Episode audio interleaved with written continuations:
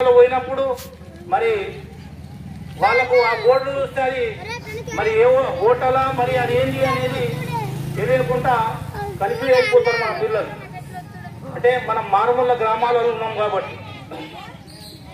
అందుకు మరి ప్రభుత్వం కూడా ఇదివరకే పివి నరసింహారావు గారు ఉన్నప్పుడు మరి ఆయన మరి ఏ రాష్ట్రంలో ఏ భాష వాడతారో అదే భాషలో మరి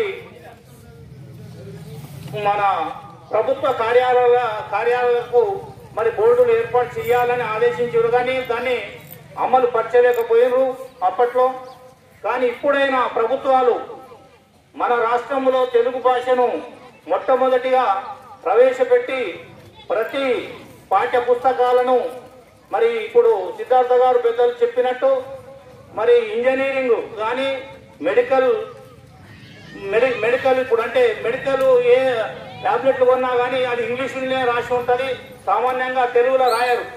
కాబట్టి ఇప్పుడున్నటువంటి ఇప్పుడు కానీ రేపు ఇప్పుడు పాలకులు ఎవరైతే ఉన్నారో వాళ్ళు చట్టసభలలో మరి ఖచ్చితంగా మరి ఈ అంశాన్ని వాళ్ళు ప్రస్తావించి మరి మన పిల్లలు మన భాష కూడా మరి ముందు ఉండాలి తర్వాత అన్ని భాషలు కూడా నేర్చుకుంటే ప్రతి ఏ దేశం పోయినా బతకగలుగుతాం కానీ మన భాషను మాత్రము మొట్టమొదట పెట్టి మరి ట్యాబ్లెట్ల మీద కానీ తెలుగులో ప్రచురించాలి.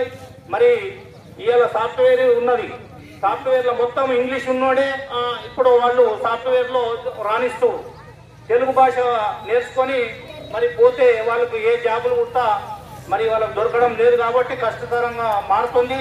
మరి తెలుగు భాషలోనే మరి ఆ సాఫ్ట్వేర్ను కూడా తయారు చేసి మరి అమలు పరుస్తారని మరి ఆ ఇప్పుడున్నటువంటి పాలకులను మనము కోరుకుంటూ కోరుకుందామనే ఉద్దేశంతో ఈ రథయాత్ర మొదలుపెట్టినందుకు వారికి నా యొక్క కృతజ్ఞతలు తెలియజేస్తూ మరి నాకు ఈ అవకాశం ఇచ్చిన చిన్న అవకాశం ఇచ్చిన అందరికీ ధన్యవాదాలు ఇప్పుడు రేపు జరగబోయే కార్యక్రమం ఏదైతే ఉందో రాష్ట్రంలో సభ ఏర్పాటు చేసిండ్రు అట మరి దానికి మన గ్రామం తరఫున మనం కూడా వెళ్ళి మరి ఆ సభను దిగ్విజయం చేసినట్లయితే పాలకులు మరి అరే ప్రజలలో కూడా మంచి ఆలోచన ఉంది మరి మన పిల్లలు కూడా మారుమూల గ్రామాలలో ఉన్నారు మరి వాళ్ళకు అన్ని రకాలుగా విద్య మరి మన తెలుగులో ఉంటేనే రేపు వాళ్ళ భవిష్యత్తు బాగుపడుతుందని ఒక నిర్ణయం వస్తుందని ఆశపడదాం.